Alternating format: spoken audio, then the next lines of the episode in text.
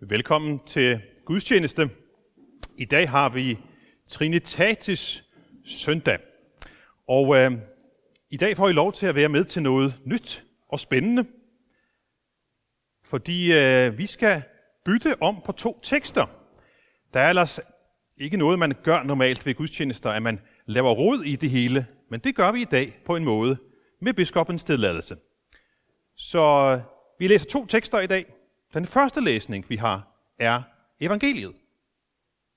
Så efter første salme, og efter jeg har bedt dagens kollekt, som i dag vil være en bøn over den nytestamentlige læsning. Så vi hører faktisk alle tre tekster, fordi selve bønnen er skrevet ud øh, fra den nytestamentlige læsning. Når vi har hørt den bøn og skal høre en tekst, så vil vi rejse os og høre evangeliet der. Og trosbekendelsen kommer bagefter. Og når jeg så kommer på prædikestolen lidt senere, så vil jeg læse lektion fra det gamle testamente. Og den er i dag Esajas' bog 49 og de første seks vers. Og en af ting, som han siger der, er, jeg svarede, mit hårde arbejde har været forgæves, for jeg har brugt mine kræfter på lige gyldigheder.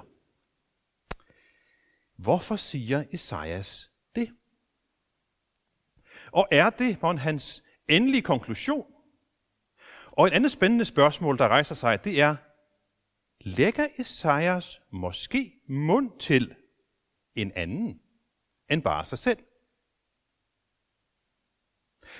Og det han siger, er det måske noget, vi kunne have sagt? Det er nogle af de spørgsmål, jeg vil komme ind på i, i prædiken. Det her forløb med, at vi bytter om på de her to tekster, det er noget, som vil køre det næste års tid, første søndag i måneden. Første søndag i måneden, der vil vi gøre det fra nu af og til maj måned næste år. Og øh, vi vil have også med biskopens tilladelse øh, taget os den fremodighed at bruge den allernyeste oversættelse, Bibelen 2020, i det her forløb. Og målet er, at vi skal lære Gud bedre at kende, og øh, blive mindet om Guds store åbenbaring igennem de tusinder af år, som det gamle testamente strækker sig over. Vi skal også blive mindet om, at det gamle testamente i den grad er fundamentet under det nye testamente. Jeg vil våge den påstand, at det nye testamente giver faktisk meget lidt mening, hvis vi fjernede det gamle testamente. Det er ligesom fundamentet under det nye testamente er netop det gamle testamente. Og så håber vi, i og med at vi bruger Bibelen 2020, som har en, man kan sige, forskellen på den autoriserede udgave og så Bibelen 2020 er, at de er hver sin type af oversættelse. Den autoriserede, der prøver man at læne sig ret tæt op af, hvad der står i den hebraiske tekst. Bibelen 2020 tænker, hvad er det det her, hvad er meningen i det her afsnit?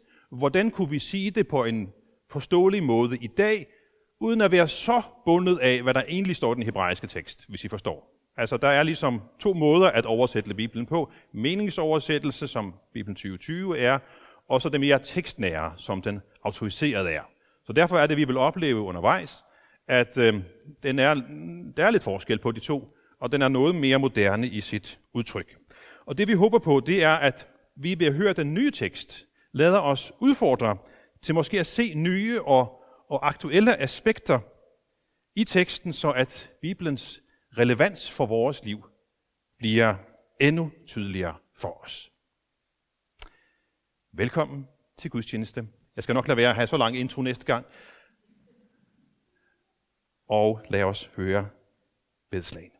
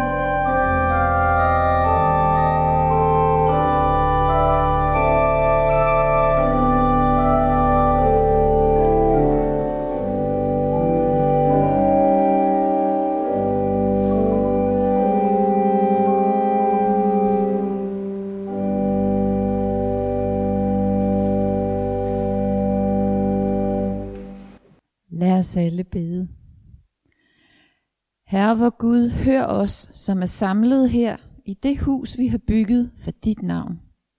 Luk vores ører op, så vi hører dit ord. Luk vores øjne op, så vi ser din herlighed. Luk vores hjerter op, så vi omvender os. Giv os stemme, så vi bekender og lovsynger dig. Du Herre, som skabte os. Du frelser, som forløste os. Du gode Helligånd, som trøster os i livet og døden. Amen.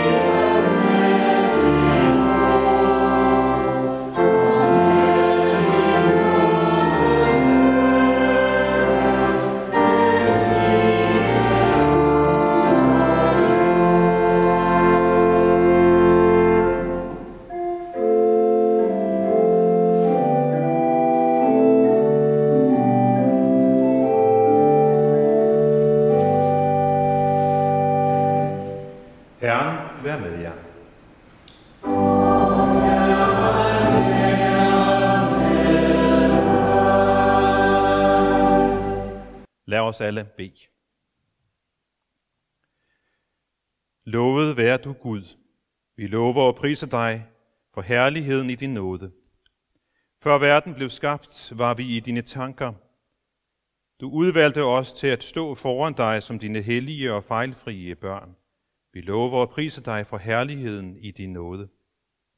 Du skaffede os forløsning ved Jesu blod, rigelig tilgivelse for vores synder.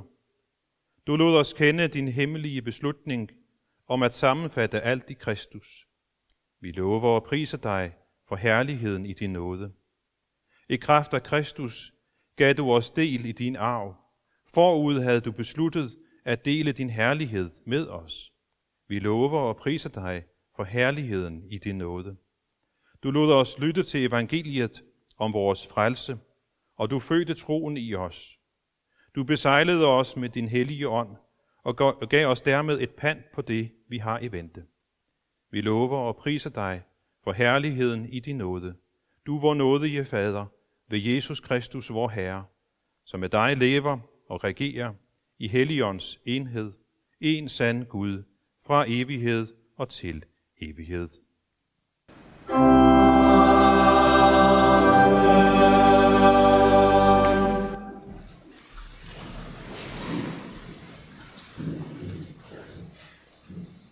Dette hellige evangelium skriver evangelisten Matthæus.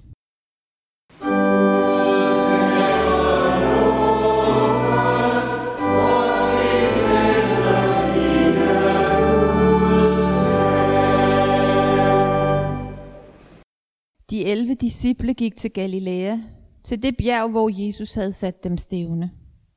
Og da de så ham, tilbad de ham, men nogen tvivlede. Og Jesus kom hen og talte til dem og sagde, mig er givet al magt i himlen og på jorden. Gå derfor hen og gør alle folkeslagene til mine disciple, i det I døber dem i faderens og søndens og helligåndens navn, og i det I lærer dem at holde alt det, som jeg har befalet jer. Og se, jeg er med jer alle dage, ind til verdens ende. Amen. Og lad os nu bekende vor kristne tro. Denne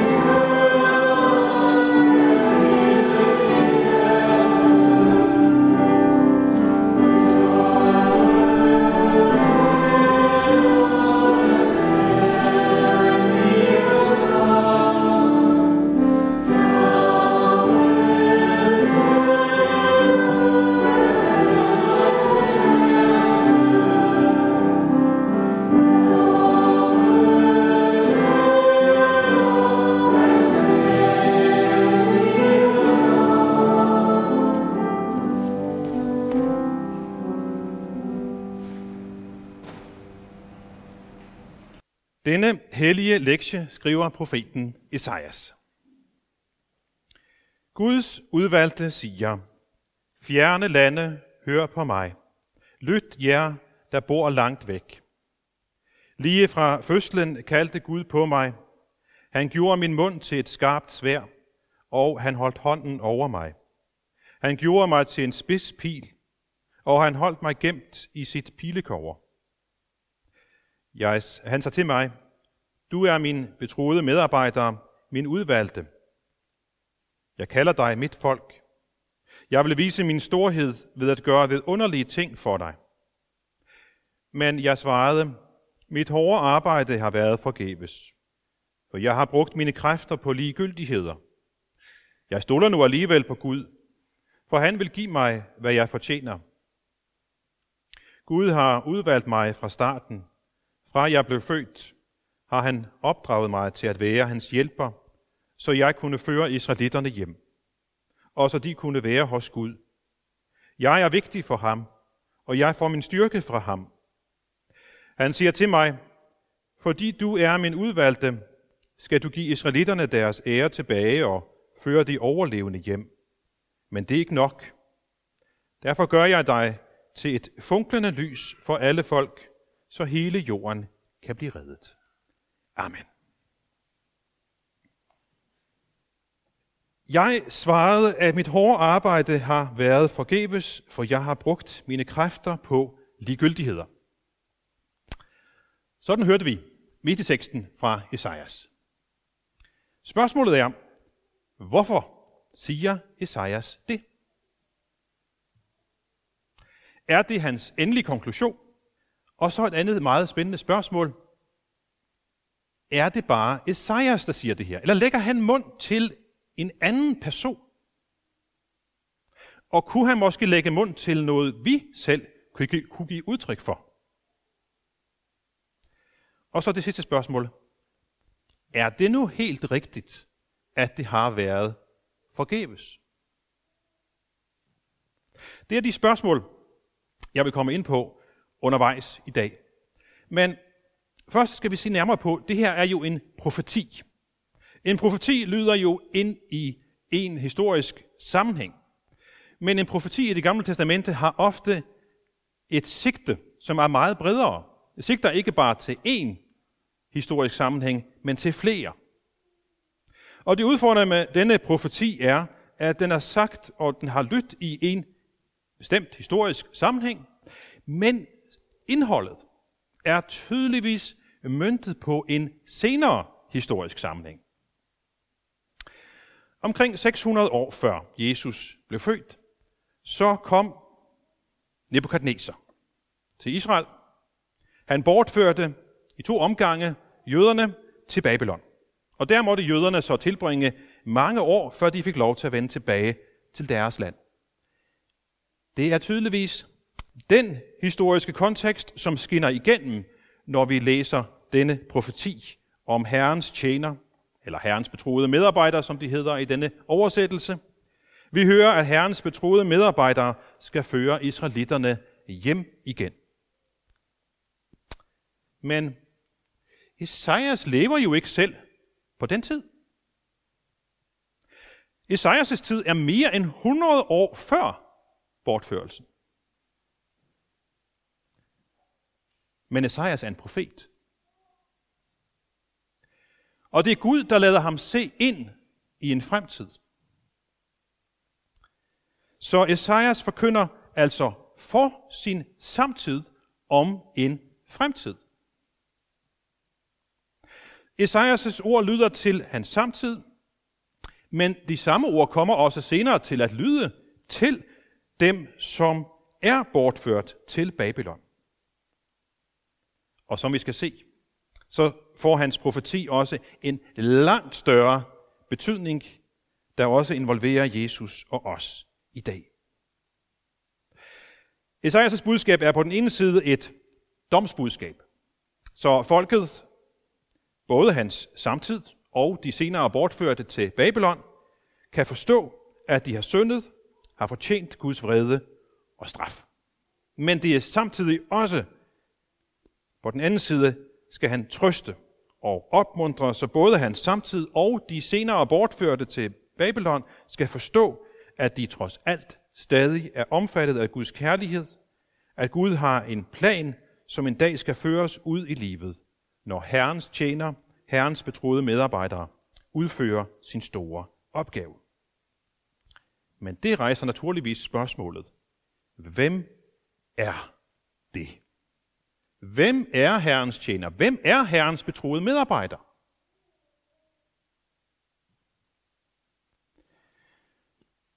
Eller hjælper, som man også kaldes i den her tekst. Er det Esajas?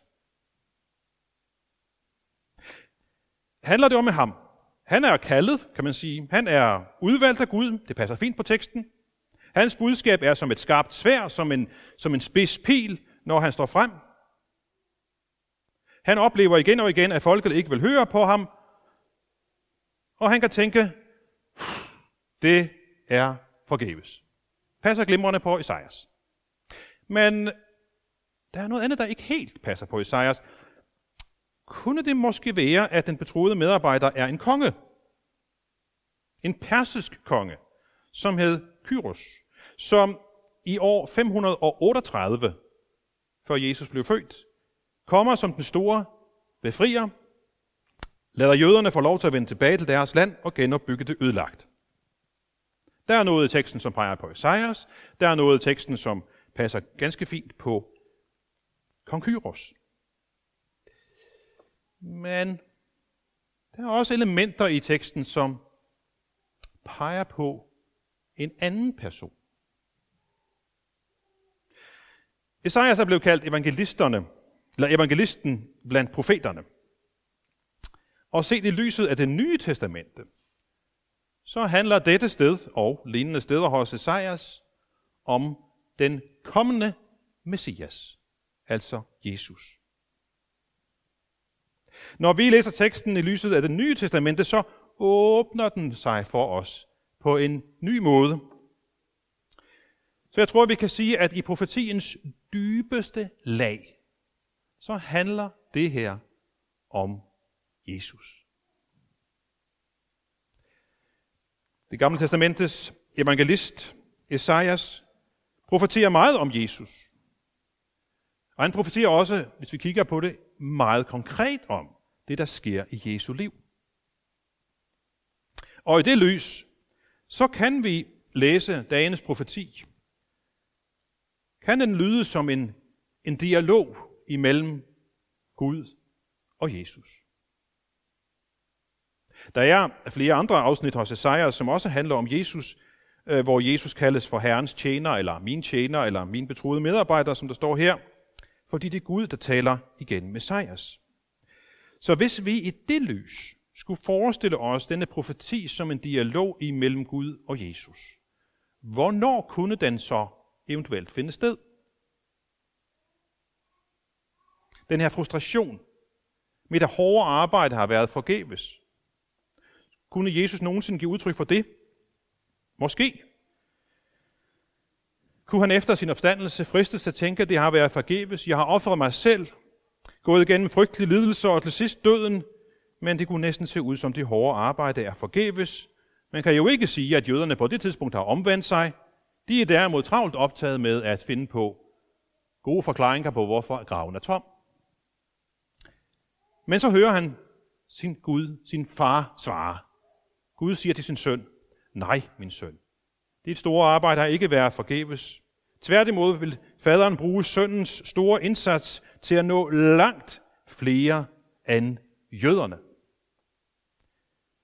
Jeg synes, det er en øh, meget fin formulering, den her nye oversættelse, hvor vi indleder det sjette vers med ordene, det er ikke nok.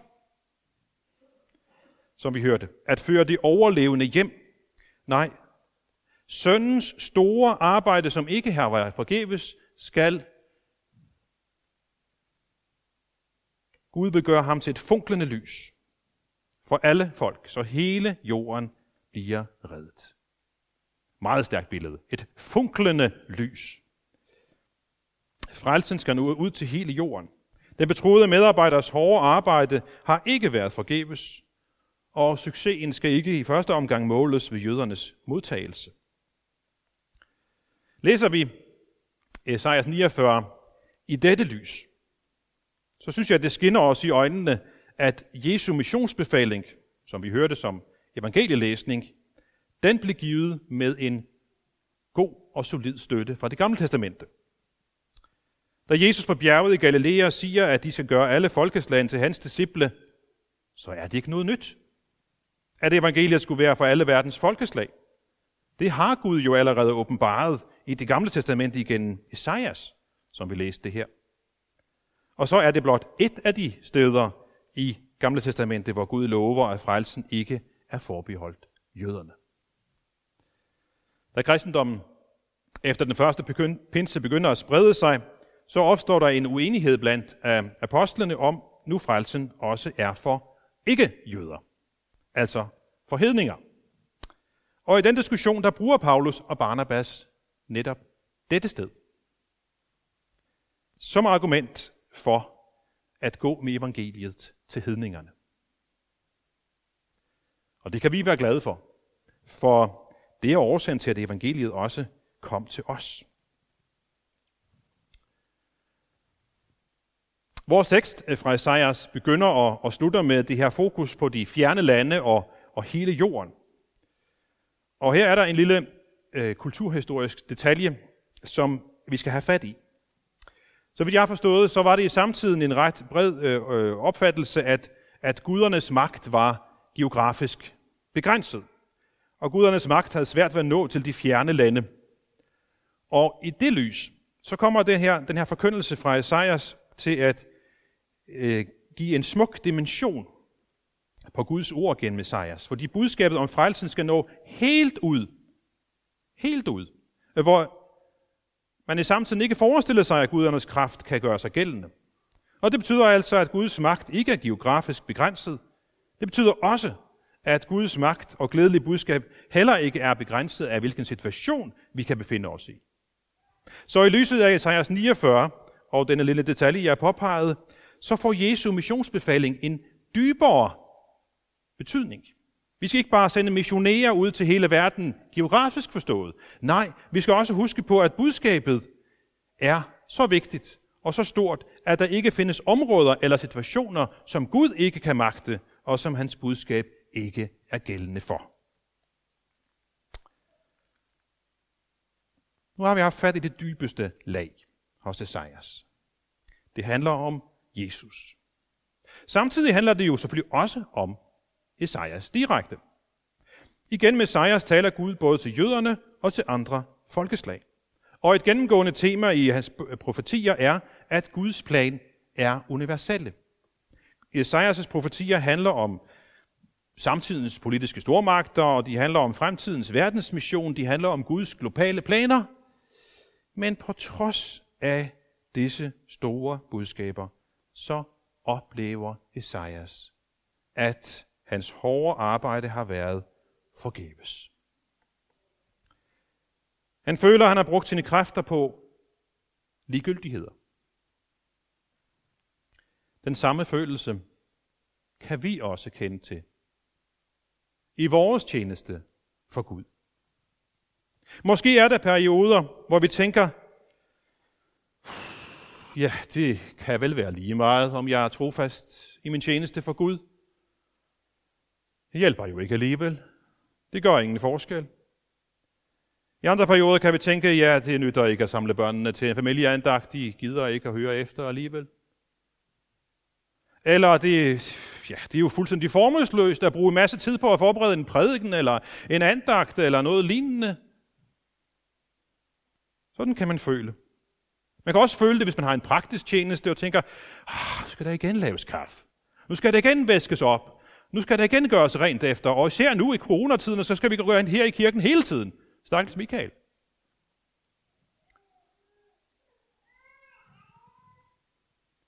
Sådan kan man føle det. Også måske når ens børn ikke ser ud til at høre efter, eller der ikke sker en forandring hos dem, man beder for eller, eller besøger. Nogle gange kan vores tjeneste for Gud opleves som at pumpe luft i et utæt dæk. Frustrerende. Vores hårde arbejde kan synes forgæves. Og inde i det, så opmuntrer Gud Esajas og os. Han fortæller ham, at hans tjeneste skal få langt større konsekvenser, end han nogensinde kan drømme om. Måske gælder det også os og den tjeneste, vi i øjeblikket måske ikke kan se frugten af. Esajas kan i hvert fald lære os noget vigtigt i vores tjeneste for Gud. For lige efter han har givet udtryk for sin frustration over, at hans hårde arbejde ser ud til at være forgæves, at han har brugt sine kræfter på ligegyldigheder, hvad er, hvad er det så, han siger der? Lige efter han har sagt det, så kommer der en dejlig, dejlig sætning. Jeg stoler nu alligevel på Gud. Jeg stoler nu alligevel på Gud. Derigennem kan Esajas lære os, at lønnen ikke er, er at få succes i sin tjeneste, men at stole på, at Gud ved, hvad han gør, når han beder os om at være trofaste i vores tjeneste. Og vi kan også opleve det samme som Esajas, at den store virkning af vores tjeneste måske først bliver synlig på et langt senere tidspunkt. Det meste af det, vi har fået ud af Esajas' profeti i dag, husk på, det er jo noget, som sker og går i opfyldelse langt efter, at Esajas er gået i død, er i død og begravet. Og så er der en lille sproglig detalje i den her nye oversættelse, som gjorde budskabet endnu mere tydeligt for mig. Esajas han siger, at han har brugt sine kræfter på ligegyldigheder. I den gamle oversættelse står der tomhed og vind. Men fordi ordet ligegyldigheder stod der, så fangede det min opmærksomhed.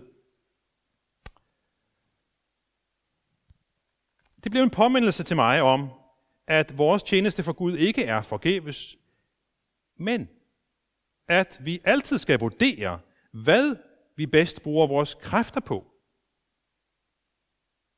Så vi ikke bruger vores kræfter på ligegyldigheder. Det gør vi for eksempel her ved kirken ved jævnligt at vurdere, hvilke aktiviteter skal vi udbyde nu i forhold til, hvem der kommer i menigheden og hvordan sammensætningen er osv. Hvad er relevant nu? Så ordet ligegyldigheder, lad os vurdere, hvad det er, vi skal bruge kræfter på. Men ordet ligegyldigheder kan også vendes fuldstændig på hovedet. Lad os prøve det. Det at bruge kræfter på ligegyldigheder, hvis vi vender det på hovedet i den forstand, at noget kan synes at være ligegyldigt for os, men have en stor værdi og en vigtig plads i Guds øjne og plan. Så lad os være trofaste og følge hans vejledning. Og lad mig så svare på spørgsmålet. Er det sandt, at det var forgæves? Og har været forgæves? Og jeg vil sige, nej. Det er ikke forgæves. Jesu tjeneste var ikke forgæves. Esajas' tjeneste var ikke forgæves. Han var vigtig for Gud, som vi hørte. Han fik sin styrke fra ham. Vores indsats er heller ikke forgæves. Også du og jeg er vigtige for Gud. Også du og jeg skal få vores styrke fra ham. Den store Gud har en stor plan, og i den plan er der også en opgave til lille mig og dig. Vi er også Guds betroede medarbejdere i Guds store mission at bringe evangeliet til alle verdens folkeslag, så hele jorden kan blive reddet. For mig har det, jeg prædike, skulle prædike over den her tekst fra Esajas, været en tilskyndelse, tilskyndelse til engagement i at bringe evangeliet ud til alle verdens folkeslag. Vi har jo set, at alle autoriteterne siger, at det er det, vi skal gøre. Vi har set, at Gud befaler det i skriften, blandt andet her hos Esajas. Vi har hørt, Jesus befaler det i missionsbefalingen, og nu har vi Trinitatis søndag i dag, så lad os tage Helligånden med. Helligånden befaler det også, vær minder os om det, når vi lytter til hans stemme i vores hjerte. Alle kristne er Guds betroede medarbejdere, som alle har en vigtig opgave. Og den opgave, hvis vi skal beskrive den, er at være med til at sørge for, at Jesu hårde arbejde på korset ikke bliver forgæves for netop de mennesker, vi har mulighed for at nå med evangeliet. Jeg gentager. Vores opgave er at være med til at sørge for, at Jesu hårde arbejde på korset ikke bliver forgæves for netop de mennesker, vi har mulighed for at nå med evangeliet. Det er kaldet til os. Og med det synes jeg, at vi skal rejse os. Og med apostlene tilønske hver andre, hvor Herres Jesu Kristi nåde, Guds kærlighed og Helligåndens fællesskab være med os alle. Amen.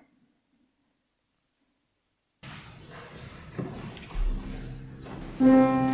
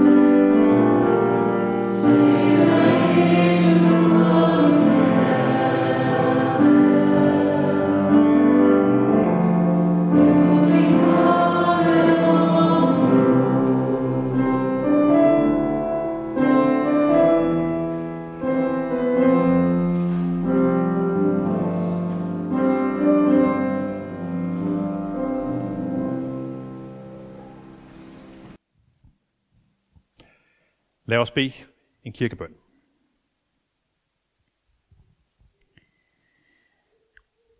Tak almægtige Gud og Far, fordi du har skabt jorden og alt, som er herpå. Tak for livet, og tak for, at vi må være dine børn. Tak, Jesus, for at du kom til jorden og blev menneske. Døde og opstod for, at vi kan få evigt liv sammen med dig. Tak, Helligånd, for at du skaber troen i os og går i forbøn for os. Gud, vi takker dig for vores land. Tak, at vi må leve i et land med fred. Vi beder for alle, som lever her, at du vil skabe vækkelse i blandt os. Vi beder for dem, der leder vores land, for dronningen og hendes familie, for alle folkevalgte politikere, at de må træffe de rigtige beslutninger til gavn for vort land og til ære for dig. Herre, vi beder for dem, der har det svært og kæmper med tvivl og nederlag. Vær du dem nær med din kærlighed, og giv os vejledninger mod til at hjælpe dem, der har det svært. Vi beder for alle, der bor i Emdrup Sogn. Vær du særlig nært hos dem, der er syge, ensomme eller sørgende. Hjælp du os til at vise næstekærlighed og omsorg, både i og ud fra fællesskabet i Emdrup Kirke. Vi beder for dem, der lider rundt om i verden. For dem, der lider under sult, fattigdom, forfølgelse eller undertrykkelse. Og vi beder for de kristne brødre og søstre, der arbejder med at hjælpe under disse forhold. Hjælp du os i Danmark til at dele ud af vores overflod. Herre, hør, når vi i stillhed beder for dem, som ligger os på hjerte. Vi beder for alle de kristne rundt om på jorden. Vi beder for din menighed, at alle kristne må bevares styrkes i troen på dig, selvom det kan være under vanskelige betingelser. Vi beder om, at vi må hvile og leve i tro og tjeneste, og fortælle dem, vi møder, om vores fællesskab med dig, Jesus. Vi beder for vores børn, også de ufødte. Tak fordi, at dit rige er for dem. Velsign dem og lad dem kende dig og vokse op i troen på dig. Hjælp os at bringe evangeliet videre til dem på en bibel- og livsnær måde. Vi beder for kirkens børne- og ungdomsarbejde, at du vil inspirere lederne og lad den være til velsignelse. Vær du nær hos os alle, og brug også os til at gøre godt mod nogen i dag. Amen. Vi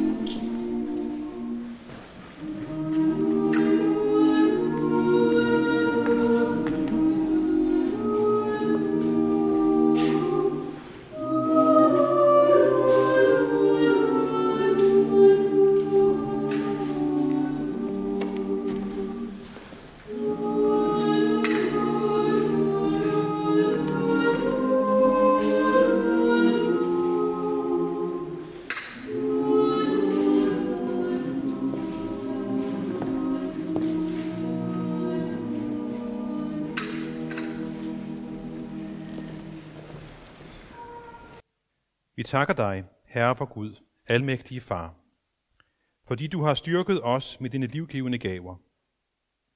Vi beder dig, at du vil fuldende, hvad du har begyndt i os, styrke vor tro, grundfæste vort håb og gør den indbyrdes kærlighed levende iblandt os.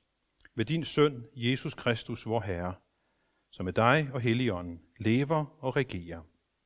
En sand Gud, fra evighed og til evighed.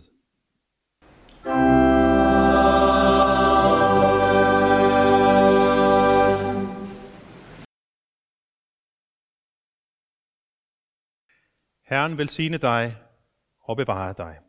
Herren lader sit ansigt lyse over dig og være dig nådig. Herren løfte sit åsyn på dig og give dig fred.